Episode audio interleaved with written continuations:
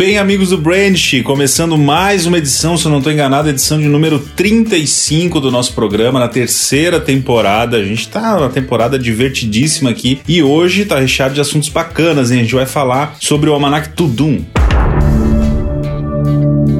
A gente vai falar também sobre a Twitch, um boicote que tá rolando aí já nas últimas semanas de alguns streamers. A gente vai falar também sobre migrações no WhatsApp PP, que agora você vai poder fazer de um iPhone para um Samsung, coisas que era um inferno de serem feitas antigamente. Vamos falar também sobre biotecnologia. O Jeff Bezos da Amazon está investindo em startups para rejuvenescimento humano. Vamos falar do TikTok, que ultrapassou o YouTube em tempo médio gasto com vídeos. Olha a treta. Fóssil Digital apresenta. Brandish, um papo inteligente sobre marketing, marketing digital e marcas em geral. Brandish, o seu podcast. Meu nome é Diego de Matias, estou falando diretamente de Curitiba e comigo também está ela, a musa do programa. Olha só que puxação ah, de saco vice, sem fim. Vice, vice. Quem vos fala também é Natália Kemi, diretamente do Frio Curitibano. Nas melhores plataformas e em qualquer lugar do mundo, você pode ouvir o Brandish, o seu podcast. Então, vamos falar do, do Almanac. Tudum. Max, pra, pra, pra, pra gente, por favor. É, para quem não sabe, o Almanac Tudum é um livro, né? Um, um almanac, olha só, feito pela Netflix. E é um almanac que ela entrega, então, aos seus usuários, tendo todo o conteúdo, né? Falando sobre suas séries, bastidores, tudo que foi feito durante aquele ano. Entrevistas também, né? Então eu continuo, já que tem alguém que tá Podemos... Não tá bem preparada, né, Natália? É isso, né? Diego... sabe que tem que estudar para vir no Branch. Eu e o Bonamigo fizemos um trabalho de estudo profundo, baseado em conhecimento, informação. Você não pode vir assim despreparada. O Almanac Tudum, ele é feito impresso. Só que eu tenho uma dúvida, ele é feito só no Brasil ou será que eles fazem versões em outros países do mundo? Uma excelente pergunta. A versão que a gente tem é a brasileira. Inclusive, ele foca muito em artistas brasileiros, né, para darem as entrevistas e comporem o almanac. Eles têm uma curadoria, geralmente eles envolvem ali pelo menos umas 30, 40 pessoas famosas, né, que compartilham suas séries favoritas, ajudam a montar quizzes, né, ajudam a montar todo o conteúdo desse almanac. Então ele tem, né, uma edição por ano. O almanac Tudum iniciou ano passado e aí esse ano eles fizeram novamente. Para quem não sabe, o almanac é gratuito, você solicita ele no site tudumnetflix.com.br. É concorridíssimo quando lança, afinal é nível Brasil e você recebe ele de graça na sua casa. Não paga nem frete, né? Não paga nem o frete. Tá melhor que os, as nossas grandes varejistas aí, que tudo tem frete, tudo é caro. Exatamente. Mas, mas uma, uma, curiosidade, né? Pra quem nunca viu, ele vem com vários. É, eu não sei como chama, mas é uma coisa lúdica, assim. Tem quebra-cabeça, coisas para recortar, adesivos. Jogo da memória, jogo Tudo baseado no universo das séries da Netflix, né? Exatamente. A grande diferença desse ano, né? Por que isso acaba sendo uma grande trend, uma, uma coisa muito importante pra gente discutir? Primeiro que esse ano foi concorridíssimo para solicitar, o site estava totalmente instável devido à quantidade de acessos, ou seja, todo mundo quer receber esse almanac. E outro ponto muito importante é que a Netflix é conhecida por ter inovado, né, o mundo do streaming no, no geral, ter aberto, né, iniciado, na verdade, esse mundo e totalmente digital, né? A Netflix, ela é um produto totalmente digital. Essa também foi uma grande inovação quando ela começou há 10 anos atrás. Essa edição também comemora os 10 anos da Netflix. Para quem não sabe, sim, estamos todos velhos, já faz 10 anos que a Netflix existe. E a parte mais legal é justamente ela entregar essa mídia offline, né, pros seus fãs. É, ela fazer, ela demonstrar que sim, o físico também é importante. Então ali a gente tem uma, uma plataforma, uma marca famosíssima por trabalhar totalmente no mundo digital e na hora de presentear seus fãs, né, está unindo o offline aí com o online. Não sei se tu sabe, mas a Netflix era uma locadora via correio. Não sou dessa época. Sabia? É, ela começou assim, você assinava, enfim, pagava, eles mandavam pelo correio a fita para você, a fita. Aí você recebia, recebia a fita e tal, depois o DVD. E aí depois é que eles passaram para pro streaming, mas você podia alugar ela, recebia em casa. Olha só, tá que revolução. Já pensando no mundo digital, né? Afinal, você fazia essa assinatura digitalmente. Boas entrevistas. Eu li umas entrevistas bem meh, assim, bem Já ruim. tá humilhando o Almanac. Não, é que não tava bom as entrevistas que eu li. Tem entrevistas assim com grandes artistas, a Maísa, por exemplo. Desculpa, eu, eu tive que rir. É, o, o Ellis, como é que é o nome do Ellis do, do, do Lucifer? O Tom Ellis. O Tom Ellis e tal. Enfim, é, é legal. Eu, eu tenho um, eu consegui um, né? Do, eu vou guardar para poder vender no futuro. Estão entregando para qualquer um mesmo. Pra- Qualquer um pode conseguir seu Não, almanac. mas foi difícil, cara. O site ficou fora do ar, tá uma estabilidade desgraçada. Foi difícil conseguir. É bem concorrido e é bacana que esse ano, né, como que a Netflix inovou. Eles prepararam esse, essa grande leva de almanacs pra entregar, né, pros fãs que solicitassem pelo site. Eles também prepararam todo o conteúdo do almanac está disponível online. Então, se você quiser conhecer o almanac, você pode acessar o tudumnetflix.com.br Cara, não é a mesma coisa. E todo o almanac está lá pra você, né, Não é a mesma coisa, não tem os adesivos, não tem as, as paradinhas pra montar, entendeu? Sim, sim. É, não- ele é um, é um livrão, né? Um livrão A4 com, com a espiral ali e tal, é bacana. E deve ter ali umas 200, 300 páginas. né? É, então, mas é isso aí. Vamos, vamos lá de assunto, vamos pra frente? Vamos, vamos Vamos nessa. falar da Twitch. Pra quem não sabe o que é a Twitch, é a plataforma de streaming, a maior, né? Plataforma de streamers, na verdade, né? Do mundo, ela é da Amazon e é onde a galera que faz games, enfim, quer transmitir alguma coisa ao vivo, é ao vivo, escolhe pra fazer essas transmissões, né? O Facebook até tentou esses tempos atrás com o Facebook Game fazer um movimento, mas também não. Que era monetizado também, né? O pessoal recebia. Ainda existe, na verdade, alguns streams que eu, que eu sigo fazem suas transmissões no Facebook, mas a grande maioria tá na Twitch. Na galera que é mais, que não é tão famosa também tá na Twitch, porque tem muito mais público lá. E acontece que eles estão fazendo um boicote agora, esses streamers, tá? Já tem algumas semanas, já foram feitos dois boicotes. O último foi na quarta-feira do dia primeiro agora desse mês, que foi feito, que se chama hashtag A Day Off Twitch. Que é um dia Fora sem- da Twitch. É, fora da Twitch, exatamente. Segundo os organizadores, tem a ver com a explosão dos discursos de ódio que estão acontecendo dentro da plataforma e da inabilidade da plataforma de conseguir inibir que esses discursos aconteçam. Nos chats, então, enquanto os streamers estão fazendo suas transmissões, tem gente ali xingando, sendo é, racista, sendo homofóbico, né? Aquele monte de coisa ruim que a gente já sabe que não é bacana. E, apesar desse, desse day off aí, os grandes não,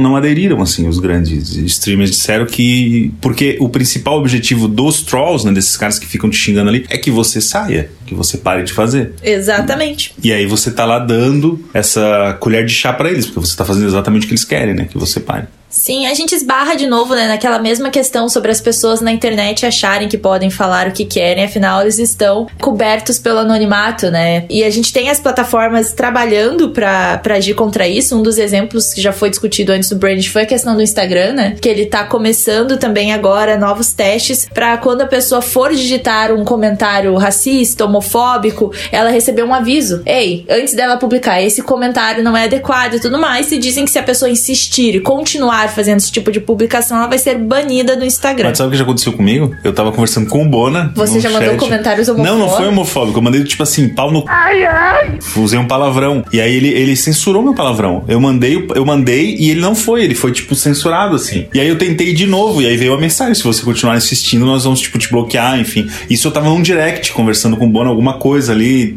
aleatória. E ele me. Meu Deus, Diego, sem Sim. vergonha nenhuma de compartilhar. Você é foi um dos haters bloqueados pelo Instagram. Mas foi só um palavrão, não foi uma a coisa comunidade homofóbica. do não foi Instagram nada. acredita que te banir melhorará a qualidade dos Ah, usuários. ah, ah, exatamente. Olha só. E isso é uma conversa privada. Mas é assim também que acontece o bullying, né? No direct, coisas Sim, desse tipo, sim. né? A gente tem vários exemplos aí de, de até galera que se mata porque sofre esse tipo de bullying direto ali, né? O Instagram, um tempo atrás, ele iniciou, né, com todas essas medidas preventivas em relação a suicídio. Ele tem o canal de ajuda direto pela plataforma. Em relação à us- usabilidade dos usuários, então eles também agora têm a questão de avisar que você tá muito tempo dentro da plataforma, que você deveria, né, eh, se envolver com outras coisas. E aí é mais um movimento deles, mas pelo que a própria plataforma publicou, a ideia deles com isso, na verdade, é evitar os grandes cancelamentos, né, das grandes contas. Então é voltado não só a pequenos usuários, como proteger a autoestima do Bona, mas também, né, a evitar as grandes contas que acabam recebendo diversos comentários, como esses que estão acontecendo na Twitch, né? Enfim, é. Aí é um saco, cara. A gente faz. Eu jogo videogame, às vezes a gente faz o stream lá com a galera, né? O pessoal começa a transmitir e tal. E você ter alguém ali só te xingando do nada, por nada, é complicado, né? Porque a maioria das pessoas que tá fazendo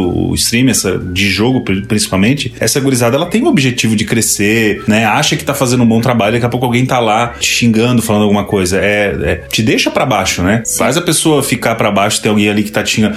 E principalmente se você tem poucos views, né? Quando é uma é- grande conta, esses caras já estão acostumados, sabem que isso acontece e tem um monte de apoiador que vai pra cima desses trolls aí e não, e não deixa a peteca do cara cair. Mas no, de resto, a grande maioria são adolescentes e jovens Pessoas que adultos. dedicam muito tempo pra isso, né? Exatamente. Tempo é um e dinheiro. fácil. Não é fácil, né? Também não é barato, né? Enfim, acreditamos que a solução não seja, né, um dia fora da Twitch, afinal, como você comentou, é o objetivo desses trolls, mas também, né, esperamos aí que a plataforma desenvolva melhor suas funções para poder fazer esse tipo de aviso, pra, porque existem essas pessoas que realmente, né, não querem colaborar, elas estão só ali para disseminar o ódio.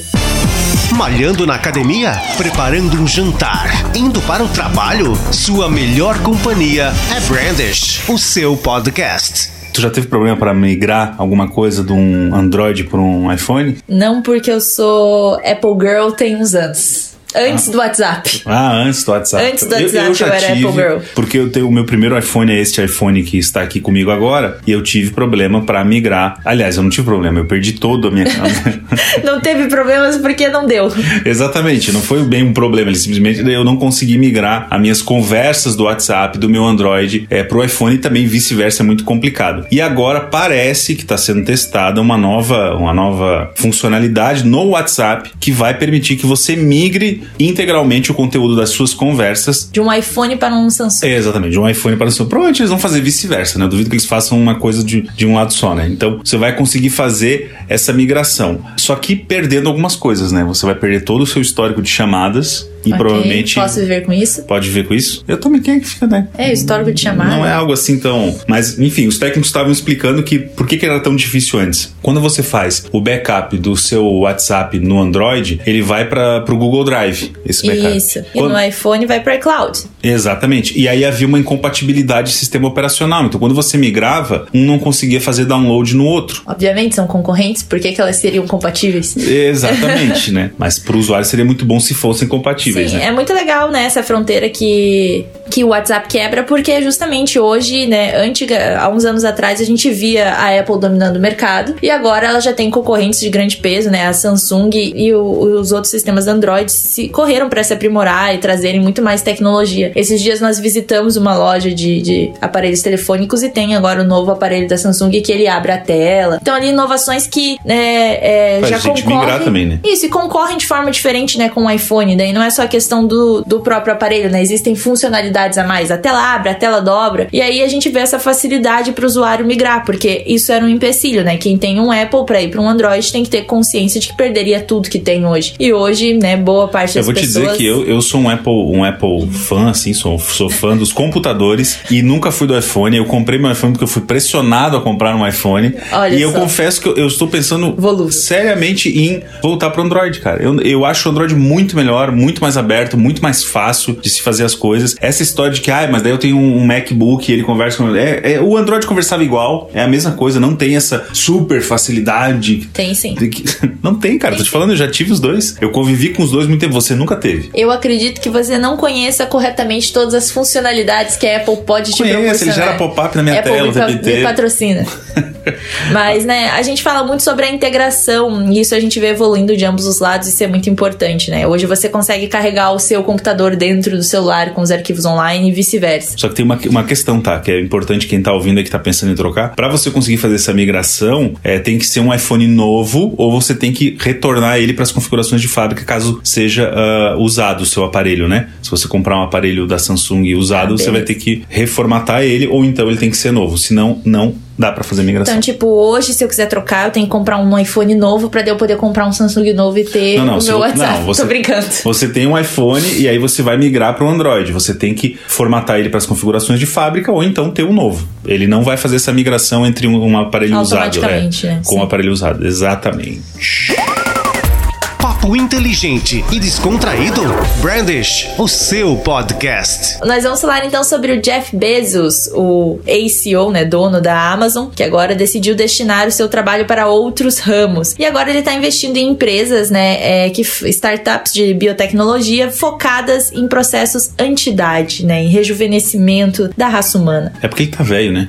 Pois então, está ficando preocupado? É, não adianta, né? Por mais que você seja, você vai envelhecer. Tempo é a Você única coisa que não podemos comprar. Exatamente. E ele tá investindo pesado aí, porque parece que esse laboratório, que é o Autos Labs, ela foi fundada no início desse ano. Eles têm uma oferta de salário de um milhão de dólares anual para os cientistas que forem trabalhar Sim, com todos eles. eles, né, cientistas que venham do MIT, que já é uma faculdade renomada lá nos Estados Unidos, que é justamente para ter os melhores da área trabalhando nisso. E a ideia dele é justamente avançar no campo, né, do rejuvenescimento humano, que hoje também é uma área muito legal e É, o, muito Be- o. Bezos ele deixou, né? Ele era CEO na CEO e o fundador da, da Amazon. Ele deixou o cargo de CEO aí no último ano. Ele diz que vai se dedicar à filantropia, aos projetos especiais e também ao projeto de exploração espacial que ele tem lá, Blue Orange. Mal sabia ele que se ele comprasse uns Renew da Avon tava tudo certo, né? Era mais Exatamente. fácil. É o que eu uso pra manter minha cutis. Bezos, te contamos o segredo desta pele de seda do Diego de Matia. Exatamente. Uso Renew Age 50 mais. E todo mundo sabe a técnica, que é você usar a idade 10 anos a mais do que você tem. Sim, exatamente. Nunca É compre. Você tem 40, não é o de 40. Você tem que estar usando 50, ó. Mas essa, cara, essa é uma Lógica fronteira, brasileira. tá? Muitos milionários, muitas empresas estão investindo nesse tipo de pesquisa, tá? Os caras estão usa- usando dinheiro para pesquisar coisas de rejuvenescimento. A gente falou aqui sobre a questão de beleza, mas tem a ver com saúde também, né? Na verdade, a pesquisa é sobre. Porque não adianta nada você estar bem por fora e por dentro você tá todo velho, podre, né? Então tem a ver também com a questão de manter o seu corpo funcionando por mais tempo de forma adequada. Então isso também vai ajudar todos nós. Falando nisso, notícia boa em relação à saúde, até publiquei no meu, no meu stories. Então se você não me segue, arroba Diego Dematia com TH lá no Instagram. Uma das vacinas, que é a da Janssen, se eu não estou enganado, a pesquisa evoluiu para uma vacina contra o câncer. Eles estão fazendo testes já em camundongos, usando a vacina deles, que era a vacina do corona, para desenvolver uma vacina específica para prevenção contra o câncer. Olha que foda esse tipo de Animal, coisa. sim. Então tá aí, né? Tipo de pesquisa que a gente gosta de ver. Exato, e finalmente a gente colhendo, né, algum fruto positivo do coronavírus, que foi, né, pelo menos mobilizar o mundo todo trabalhando por uma mesma causa. A sua praia é marketing? Marketing digital? Então você está no lugar certo. Brandish, o seu podcast. Vamos falar de TikTok? Vamos! Você É, sabe isso. o que é o TikTok? Você já não está velho demais pra isso, Diego? Eu sei o que é, porém não uso. Eu também tenho- não uso. Eu não tenho TikTok, eu não tenho paciência pra ficar gravando vídeos. Mas a plataforma tem se demonstrado cada vez mais importante, né? A gente já discutiu em alguns branches anteriores sobre a compra, né, do CEO da TikTok, que eles tiveram, né, introdução, eles trouxeram um dos caras que trabalhava na Disney, lembra? Ele era, ele era diretor dos parques e ele foi contratado para ser CEO do TikTok. Então a gente sabe ali que o aplicativo ele tem peso e tá se desenvolvendo cada vez mais. E para você que acha que é só um app de dancinha, é, os números mostram o contrário, né? O TikTok ele já atingiu mais de 3 bilhões de downloads globalmente. Então o recorde que antes era exclusivo dos produtos do Facebook já foi ultrapassado em julho desse ano. E ele tem um número imenso de, de usuários ativos, né? E agora, né, segundo as últimas notícias, ele conseguiu bater, né, ultrapassar o YouTube em tempo médio gastos assistindo vídeos, né, dentro da sua plataforma. Na verdade, é uma pesquisa, né, um relatório entregue pela empresa AppN, né, que mostra esses dados aí, o que é até um choque pra gente, né? Porque o YouTube sempre foi a plataforma dominante em termos de vídeo aí, né? Sim. Até é, o YouTube tem muito mais usuários do que tem é o TikTok, porém o engajamento no TikTok está maior. Então, quando a gente fala de marca, né, de até de propaganda, né, de, de canais, o TikTok tá engajando melhor do que tá o YouTube. E o que é engraçado é que o TikTok são vídeos curtos, né? Quando você pega o YouTube, você tem de tudo. Tem de Exato. vídeos curtos a tutoriais gigantescos e vídeos de várias e várias horas, né? Então, É um comparativo até um pouco complicado, porque aqui a gente tem uma, uma diferença entre os apps, né? Apesar do TikTok se posicionar, ele diz que ele não é uma rede social, ele é um local onde, né, a gente tem ali os usuários e, né, toda essa interface prática e muito mais focada no mobile, né? O YouTube, ele começa ali no desktop e hoje ele tem a versão para mobile e ele ainda é muito acessado pelo desktop, né? Ele tem milhões de pessoas que utilizam ali. eu, É, eu particularmente prefiro assistir vídeos de YouTube, tutoriais, coisas assim, no desktop, né? Sim, uma versão que não existe pro TikTok, né? Até onde eu sei, acredito que você possa até acessar, mas o foco da plataforma está no mobile. Mas tem uma, uma outra mudança que o TikTok fez que impacta bastante nisso, é que antes o TikTok era um vídeo só de 60 minutos, eles alteraram para até 3 minutos agora. Isso também tem impactado na permanência do usuário e também nos produtores de conteúdo, né? Que agora podem produzir coisas além do que só as dancinhas e, e coisas que a gente estava acostumado, acostumado a ver, né? Sim, e a gente vê legal também, é, né, dentro disso, que nós sabemos as médias de média, né, de tempo que uma pessoa fica assistindo um vídeo é no máximo 3 minutos. Quando, pelo menos quando a gente vai, vai criar propaganda, né, pra área da publicidade, o ideal é que você crie vídeos sempre de até 3 minutos no máximo para impactar alguém, para prender a atenção dessa pessoa. Então aqui eu a gente consigo vê... fazer um stories, vou fazer vídeos de 3 minutos. O que você vai falar? 3 Eu minutos é muito um- tempo. eu não sou um produtor, é muito tempo. Quem me diria que nós diríamos que 3 minutos é muito tempo? Era isso então? É isso. Terminamos, repassamos a semana isso falando sobre as coisas que estão acontecendo, as grandes notícias. Eu quero mandar um abraço pra todo mundo que nos escuta nas plataformas, tá? Volta e meia eu recebo conhecidos, amigos mandam foto, ó, tô te escutando às vezes no carro. Então assim, a gente tá presente em várias plataformas, não tem desculpa pra não ouvir. A gente também está na Rádio Guarujá, então um abraço pra galera da Rádio Guarujá e obrigado pela, pela audiência aí de vocês, que é muito importante pra gente. Abraço, Natália, obrigado por participar. Sempre muito bom tê-la como convidada. É um convite obrigatório, né? Afinal, eu trabalho com vocês, não é bem como se eu pudesse negar. Brincadeiras à parte, é sempre um prazer estar aqui pra gente discutir as notícias do mundo do marketing digital. Deixa um abraço também pra minha amiga Alexia Zanetti, que também é publicitária e sempre compartilha notícias de tudo que vê, sempre lembra muito do Brandish. Valeu, gente, até mais, até semana que vem. Tchau. Tchau!